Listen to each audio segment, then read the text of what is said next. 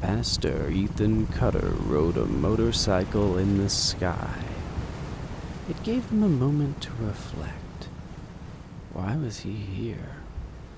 Oh, yeah. Thirty years ago, humankind had been sent straight to the bottom of the food chain. Ethan was supposed to change all that.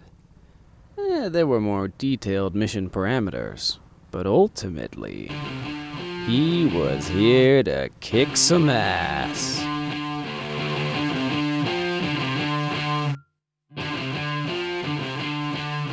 I need ammunition and repairs.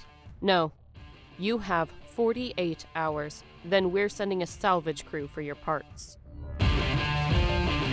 Boy, you are gonna tear him a new one.